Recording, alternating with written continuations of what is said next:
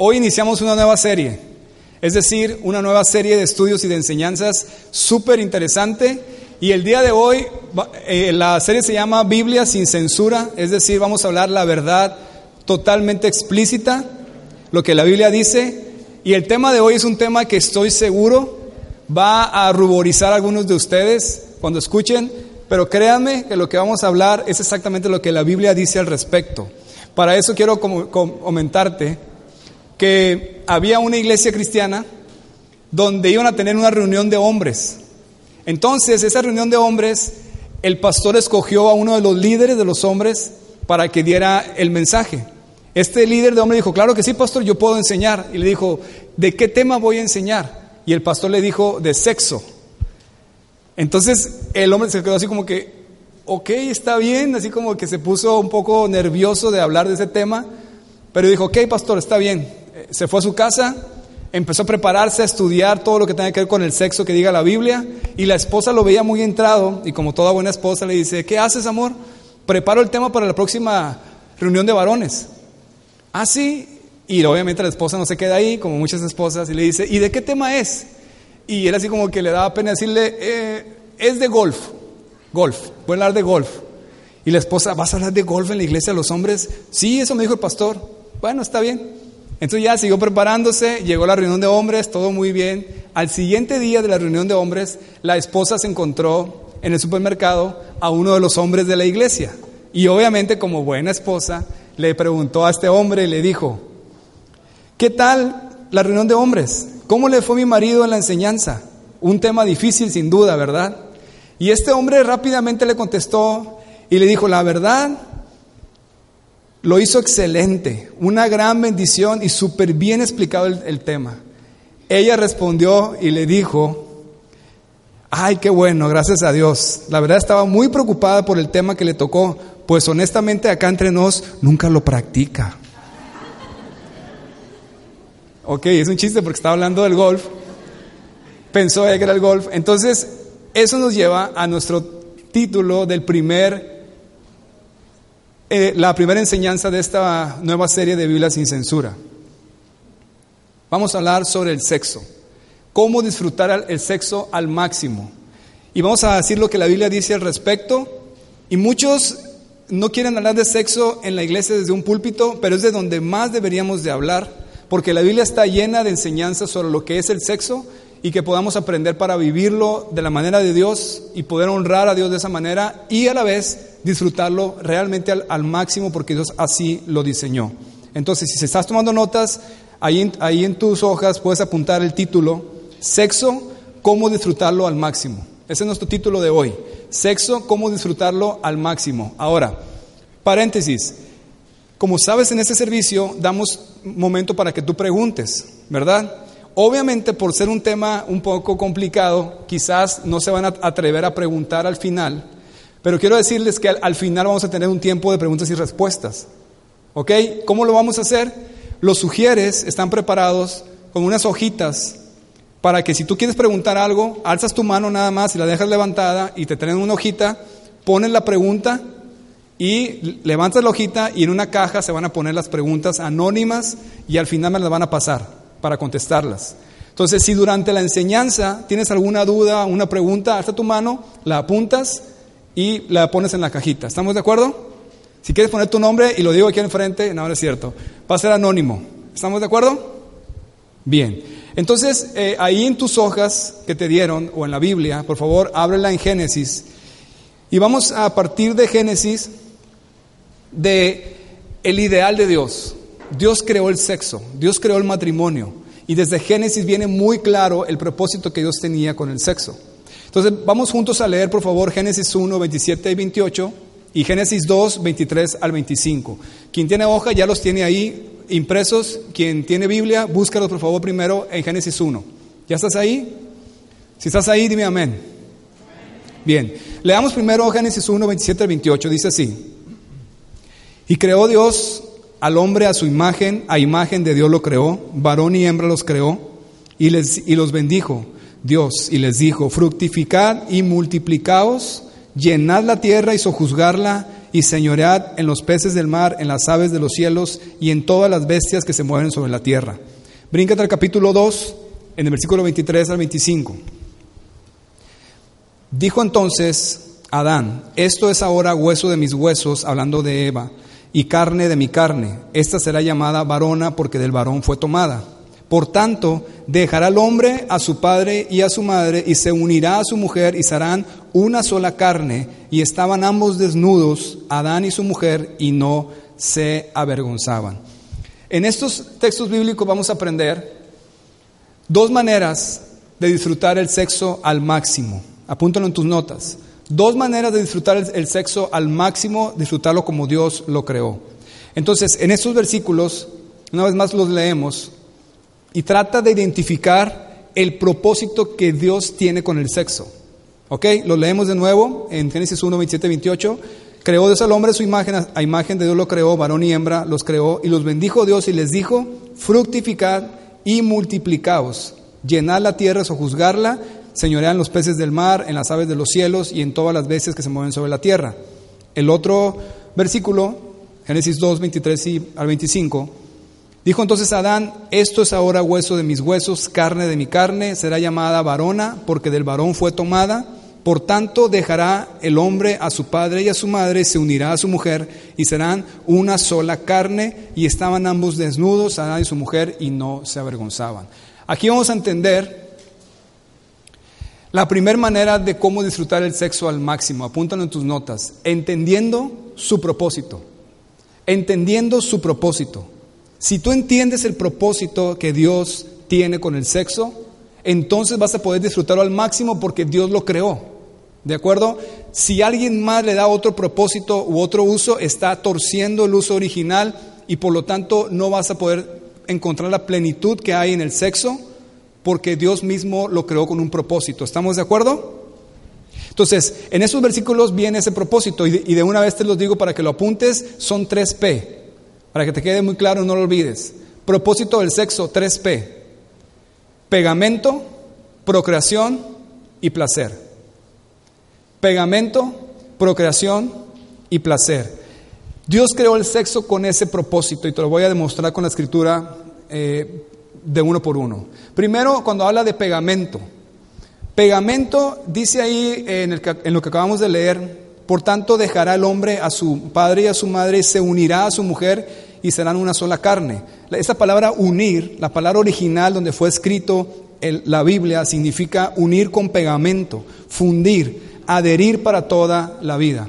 Por eso Jesús dijo en Mateo 19:6, así que no son ya más dos, sino una sola carne. Por tanto, lo que Dios juntó, no lo separe el hombre. No es algo poético, no es algo eh, figurado, es literal. Cuando alguien se casa, y tienen su intimidad sexual, culminan su unión y quedan pegados espiritualmente, son uno solo en lo espiritual. Eh, así Dios creó el sexo, Él tiene la, patente, Él es el creador y Él decidió crearlo así, no importa si la gente lo cree o no lo cree, pero el sexo tiene esa función, te pega, te funde con la persona con la que tienes una intimidad sexual. Entonces, ese es el, ese es el pegamento. Entonces, El que inventó el sexo, como dije ahorita, y el matrimonio así lo hizo, no importa que los demás digan que esta, esta es la realidad. Entonces no solo estás entregando tu cuerpo, sino lo más íntimo de ti, tu esencia. Estás vulnerable espiritualmente recibiendo la esencia de tu pareja y ligándote para toda la vida. Eso no te lo dicen en las películas, ¿verdad? Eso no te lo dicen en el internet. Ves parejas que se meten con uno y con otro y con otro y, jajaja y jajaja y aparente felicidad. Pero todos sabemos, o la mayoría sabemos, que eso es una mentira. Sabemos que existe algo más allá que placer y que lo principal del sexo es unión y que te pega a la persona, es un lazo espiritual.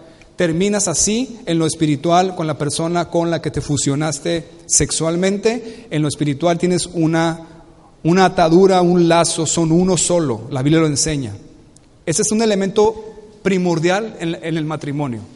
Por eso existe esa unidad en el matrimonio, por eso se hacen una sola carne, una sola persona, uno solo, porque la intimidad sexual te funde, te liga a la persona con la que estás teniendo relaciones. Y miren lo que dice primera de Corintios 6, 15 al 17 y te va a sorprender. ¿No sabes que tu cuerpo es miembro de Cristo? Quitaré pues los miembros de Cristo y los haré miembro de una ramera, de una prostituta. De ningún modo. ¿O no sabes que el que se une con una prostituta es un cuerpo con ella? Porque dice los dos serán una sola carne, pero el que se une al Señor, un espíritu es con él. Entonces, te mintieron. El sexo es espiritual. Te mintieron si te dijeron que era solamente un placer físico como comer o tomarte un vaso de agua cuando tienes sed. Va más allá que eso. Y es lo que tú tienes que entender y qué bueno que viniste hoy. Quizás para muchos de ustedes ya lo sabían, para otros es como un velo que te van a quitar tus ojos para evitar todo el daño que ha provocado esta ignorancia sobre lo que es el sexo. Como dije al inicio, no importa lo que digan el mundo, las organizaciones y las personas, Dios quien creó el sexo lo creó de esa manera. El sexo es espiritual y te une a la persona y te funde con ella. Por eso dice, si, un hombre se mete con una prostituta, se, se, hace uno con ella, una sola carne, se queda fundido a esa persona. Entonces, el sexo es tan delicado porque impacta hasta lo más íntimo de ti, tu esencia, tu espíritu, tu lugar sagrado. Relacionarse sexualmente con alguien que no sea tu esposo o tu esposa es profanar todo tu ser. Y por eso terminas vacío, insatisfecho, con culpa, con baja autoestima, lejos de Dios, con maldiciones heredadas, con pecado, con esclavitud, dolor, sufrimiento, problemas de salud, enfermedades venéreas, sida, embarazos no deseados, abortos, imposibilidad de tener una relación sexual plena con tu esposo, traumas, etc. Pues sí, porque te uniste a una persona y te destruiste por dentro porque no lo hiciste de la manera como Dios lo ha establecido. Ahora, si has tenido relaciones sexuales con alguien que no es tu esposo o tu esposa, esto incluye relaciones prematrimoniales, porque no es tu esposo ni tu esposa. Y te sales del principio de Dios. Entonces estás afectado, quebrado por dentro, fracturado espiritualmente, contaminado y destruido. Pero hay una buena noticia para ti.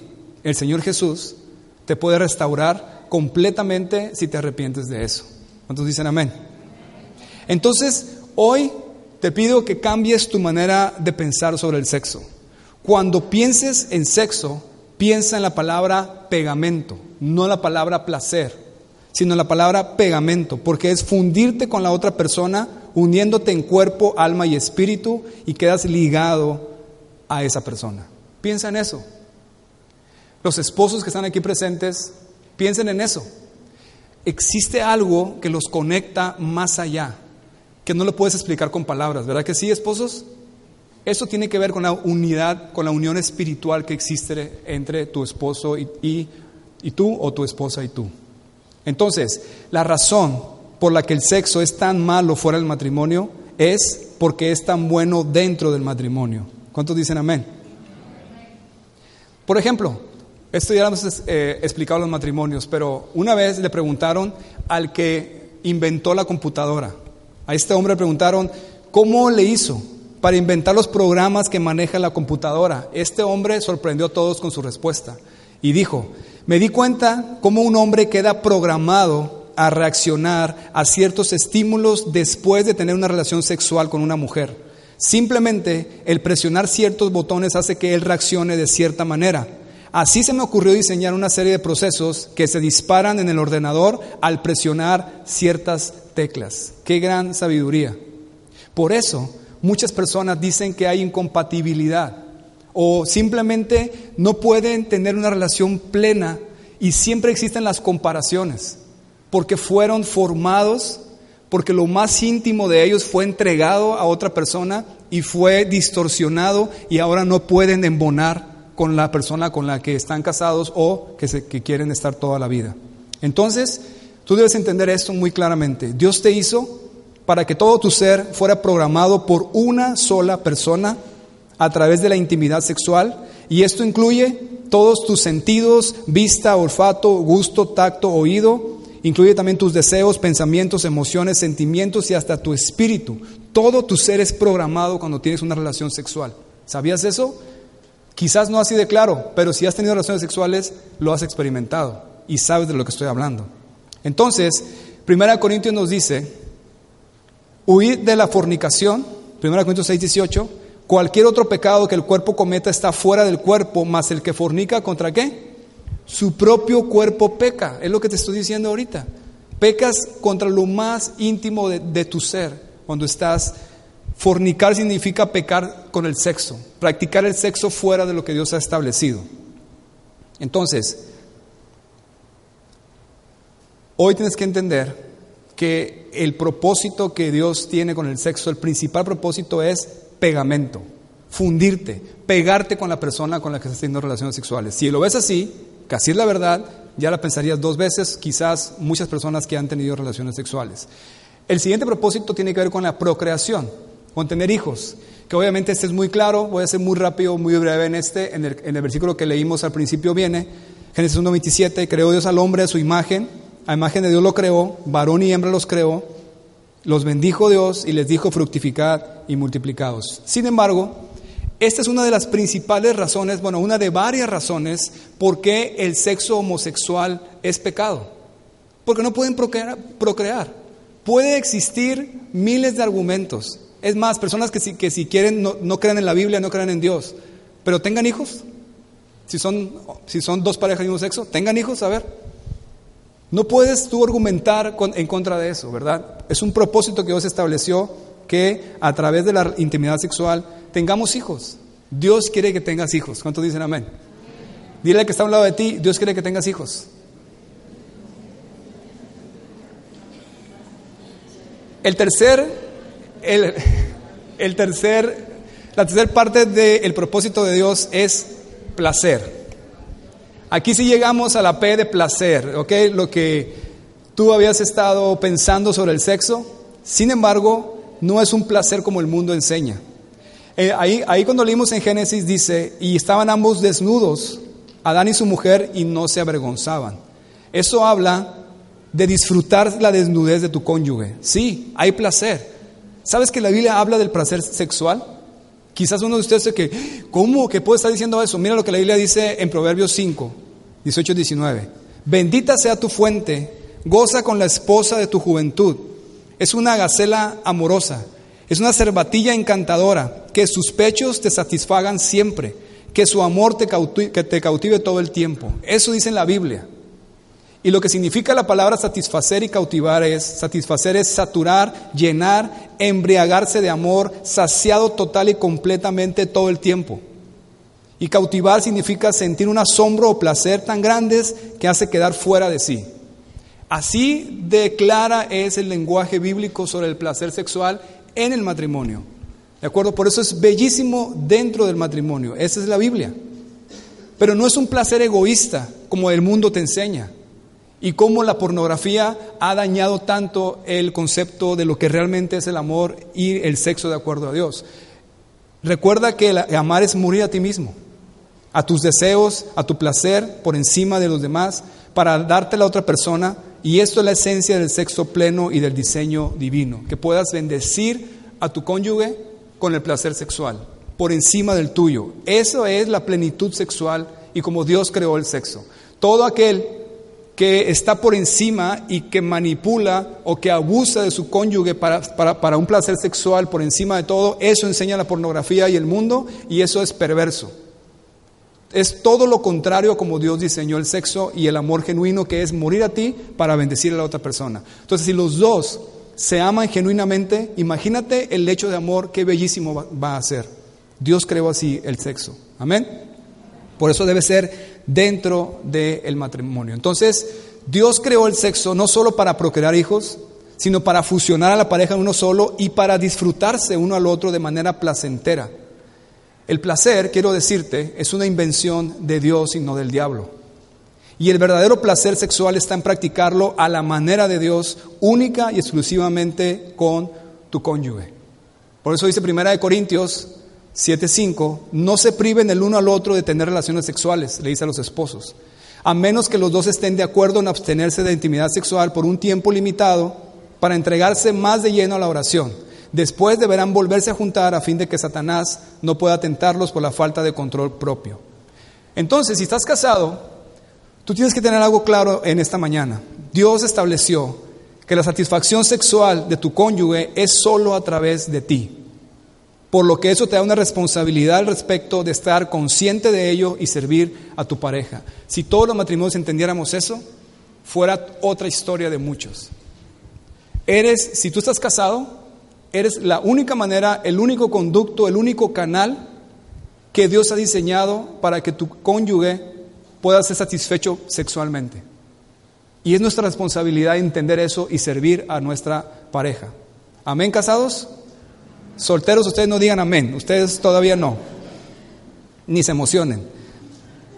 Una vez un hombre le escribió a una consejera, y algo que es algo cómico, pero muy, muy, este, muy sabio.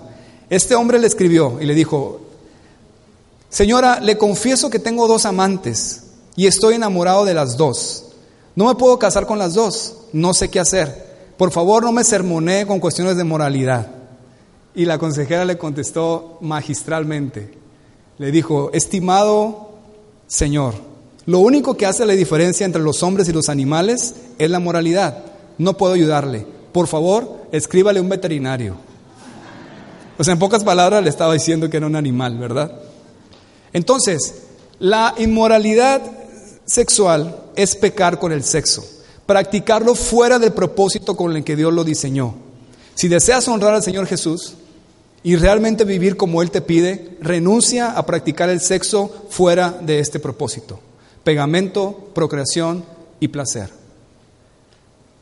Si realmente amamos a Jesús, si somos cristianos, si queremos honrarlo, Él es el centro de nuestra vida, Él determina cómo vivimos sus principios en esta área tan importante que es lo sexual y que estamos tan llenos de inmoralidad sexual por todos lados, nosotros debemos de vivir diferente y de vivir el sexo de acuerdo como Dios lo estableció, honramos a Dios y por consecuencia lo disfrutamos al máximo, porque lo disfrutamos de acuerdo a como fue diseñado. Amén. Número dos, la segunda manera para disfrutar el sexo al máximo es respetando sus límites. Respetando sus límites. Si estás tomando notas, apúntalo ahí en tus notas respetando sus límites. Antes de continuar con esto, recuerden que pueden hacer preguntas y espero que las hagan al final, porque quisiera escuchar de parte de ustedes preguntas específicas, no importa cuál sea, alza tu mano, pide las hojitas y al final lo vamos a leer. Entonces, aquí hay una gran pregunta que vamos a contestar el día de hoy, súper interesante que todo el mundo quiere saber. ¿Qué es permitido sexualmente? ¿Qué es permitido sexualmente? Obviamente ya dije que entre, entre, esposos. ¿Hasta dónde sí, hasta dónde no? ¿Qué prácticas sí, qué prácticas no? Obviamente no voy a ser muy específico ni gráfico, pero sí voy a ser claro. Primero quiero decirte que el fuego en la chimenea es muy reconfortante, pero fuera de ella es destructivo, ¿verdad?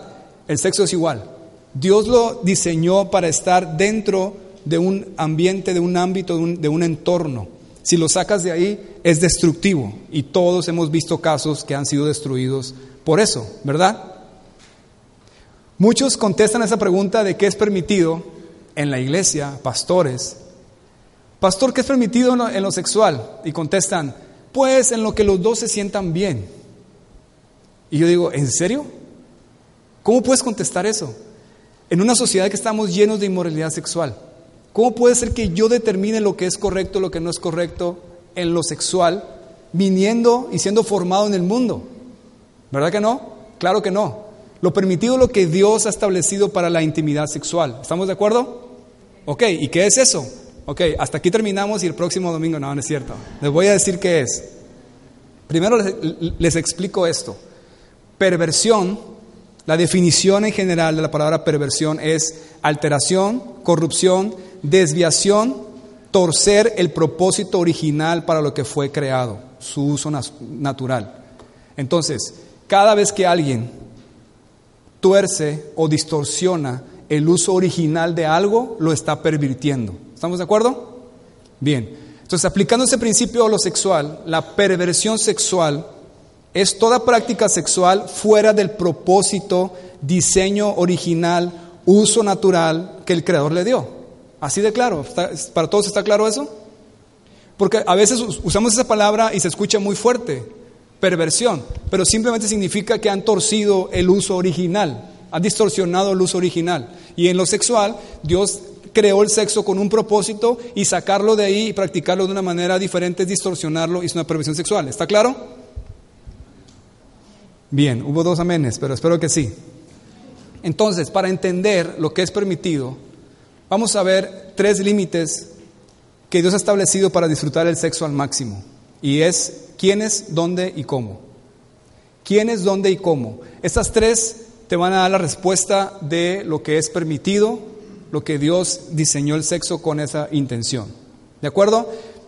¿Quiénes? Ya lo hemos leído ahí en Génesis 2, 23 a 25, pero te lo repito yo aquí, dice, dejará el hombre a su padre y a su madre y se unirá a su mujer y serán una sola carne. Entonces, obviamente, la respuesta es, ¿quiénes? Dos personas, no tres, ni cuatro, ni más, dos personas y de diferente sexo. Dejará al hombre a su padre y a su madre, se unirá a su mujer y los dos serán una sola carne. ¿Está claro eso? Practicar el sexo fuera de estas cosas es una perversión. Ahora, muchos han intentado justificar la homosexualidad con la Biblia. Y ellos sacan su propia interpretación y le ponen aquí, no, es que esto no es sí, esto no. Pero realmente la Biblia es muy clara. Obviamente no significa que la homosexualidad es un pecado muy, muy grande y si yo soy un adúltero, es un pecado más chiquito. Es un pecado como ser adúltero, ser borracho, etcétera. ¿De acuerdo? Y, Jesús ama a, los homosexuales y se arrepienten, los perdona. Y aquí en iglesia se aceptan los homosexuales si se arrepienten y son perdonados. ¿De acuerdo? No es así de que los catalogamos como si fueran unos eh, personas más pecadoras que, que, otros o que nosotros. No, pero es un pecado. ¿De acuerdo? Lo dice claramente Primera de Corintios, por ejemplo, una, una de tantas. Primera de Corintios 6, 9 y 10. ¿No sabes que los injustos no heredarán el reino de Dios? No te dejes engañar, ni los inmorales, ni los idólatras, ni los adúlteros, ni los afeminados, ni los homosexuales, ni los ladrones, ni los avaros, ni los borrachos, ni los difamadores, ni los estafadores heredarán el reino de Dios. La siguiente pregunta que voy a contestar para el límite es ¿dónde? ¿Dónde es el, el ambiente, como dije ahorita, es dentro del matrimonio? Practicar el sexo fuera del matrimonio, sea con una persona con la que no estoy casado, adulterio, o una relación prematrimonial antes de casarme, es pervertir el sexo, salirme de lo que Dios estableció y obviamente voy a tener consecuencias de destrucción en mi vida, en mi espíritu y voy a estar fracturado. Entonces es dentro del matrimonio, como lo dice Hebreos 13:4. Honroso sea en todos el matrimonio y el lecho sin mancilla, pero los fornicarios y los adúlteros los juzgará Dios. Matrimonio, no ensuciar el lecho significa la intimidad sexual, mancilla es mancha, no manches tu intimidad sexual con prácticas fuera del matrimonio o fuera del propósito de Dios, o pornografía, o etcétera. Y una vez más, volviendo a Proverbios 5, que lo leímos ahorita, te lo vuelvo a leer completo, dice, bebe el agua de tu misma cisterna y los raudales de tu propio pozo. Se derramarán tus fuentes por las calles y tus corrientes de aguas por las plazas, sean para ti solo y no para los extraños contigo. Sea bendito tu manantial y alégrate con la mujer de tu juventud, como sierva amada y graciosa gacela, sus caricias te satisfagan en todo tiempo, caricias es, pechos, en, en otras versiones como la que yo ahorita, y en su amor recréate siempre y además dice la segunda parte, ¿y por qué, hijo mío, andarás ciego con la mujer ajena y abrazarás el seno de la extraña? Porque los caminos del hombre están ante los ojos de Jehová y él considera todas sus veredas. Prenderán al impío sus propias iniquidades y retenido será con las cuerdas de su pecado. Él morirá por falta de corrección y errará por lo inmenso de su locura. Entonces, claramente nos dice que tener relaciones sexuales con otra persona que no sea tu cónyuge o tener relaciones sexuales prematrimoniales quebranta los límites establecidos por Dios y la consecuencia es destrucción, corrupción y perdición para quien lo practica. ¿Está claro eso, verdad? Si tienes una pregunta, la puedes hacer ahí en las hojas. La tercera pregunta, que es la pregunta un poquito más este, controversial, es cómo. ¿Cómo practicar el sexo para que esté dentro de los límites que Dios ha establecido? Respetando los límites que Dios ha establecido? Bueno, la respuesta directa, y que la apuntes así en tus notas, y yo te, yo la voy a explicar, es esta. De acuerdo al uso natural que Dios le dio al sexo y a nuestros cuerpos. De acuerdo al uso natural que Dios le dio al sexo y a nuestros cuerpos. Te voy a leer Romanos, donde explica esto que estoy diciendo claramente. Dice, Romanos 1, 26 al 27. Por esto Dios los entregó a pasiones vergonzosas, pues aún sus mujeres cambiaron el uso natural por el que es contra naturaleza. Y de igual modo también los hombres, dejando el uso natural de la mujer, se encendieron en su lascivia unos con otros, cometiendo hechos vergonzosos hombres con hombres y recibiendo en sí mismo la retribución debida a su extravío. Creo que más claro no puede estar, pero te lo voy a explicar. El uso natural significa el propósito que Dios diseñó para cada parte de tu cuerpo. Practicar el sexo utilizando un miembro de tu cuerpo que no fue diseñado para esa función es una perversión. Es decir, todo sexo que no sea a través de las partes de nuestro cuerpo que Dios diseñó para ello es pecado. Va contra la naturaleza, contra el diseño divino y lleva consecuencias desastrosas. Más claro todavía, Dios diseñó que la intimidad sexual sea a través de nuestros órganos sexuales. Sí, todo tu ser está involucrado en la, relación sexual hasta el cerebro, pero cada uno de los miembros tiene un uso original para el cual fue creado. Usarlos fuera de ese uso es una perversión. Torcer el uso original. Están súper callados. Yo sabía que esa parte iba a ser la parte a estar más callados.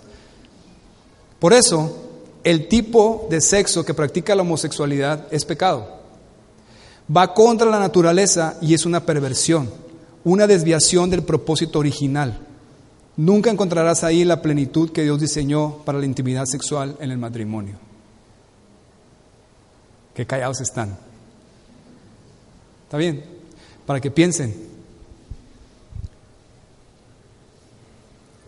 Practicar el sexo fuera de los medios que Dios estableció es, es, pecado. Y me sorprende que aún hay pastores que defienden las prácticas perversas, por ejemplo, como el sexo oral y el sexo anal.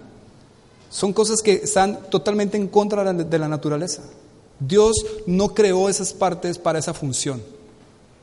Entonces, practicar eso es pecado. Y no lo digo yo, aquí está claramente en Romanos. Y aparte la misma naturaleza de nuestros cuerpos te lo dice. Por último, quiero hablar de la pornografía. La pornografía y la autosatisfacción, llamada masturbación, quebrantan todos los aspectos del propósito del sexo. Es egoísta, autocomplaciente, sucia, adúltera y rebaja lo más íntimo de tu matrimonio a un nivel animal y a la mujer a un nivel de objeto sexual. Y este concepto destruye la relación sexual del matrimonio o del futuro matrimonio. Has metido el mismo diablo a tu lecho de amor si estás viendo pornografía. La pornografía es la herramienta principal del diablo para destruir la intimidad sexual que es lo más sagrado en un matrimonio que Dios estableció. Y aunque tú pienses que si la ves allá solo no te va a afectar, te está destruyendo todo tu concepto y todo lo sagrado que es el sexo. Y cuando tú estés practicando una, intimidad sexual con tu esposa, va a ser imposible que, no, que puedas sacar ese concepto de tu mente y de tu espíritu. Lo llevaste hasta lo más profundo y manchaste el hecho de amor, la intimidad sexual con tu esposa o si eres joven, con tu futura esposa. Es una adicción, te absorbe y te destruye. La intención de esta serie que, vamos a estar llevando, que ya te fijaste que sí, es una serie que habla totalmente sin, sin censura, es agradar a Jesús en todos los aspectos de nuestras vidas. ¿Podrías dedicarle a Él lo más, lo más delicado que es tu sexualidad y practicarla como Él dice? ¿Cuántos dicen amén a eso? Quiero terminar con esta eh, historia. Albert Einstein, o Einstein, formuló en 1905 la ecuación que 40 años más tarde serviría de base teórica para fabricar la bomba atómica. Esa famosa ecuación que los matemáticos aquí me recordarán, E igual a mc al cuadrado, algo así, ¿verdad?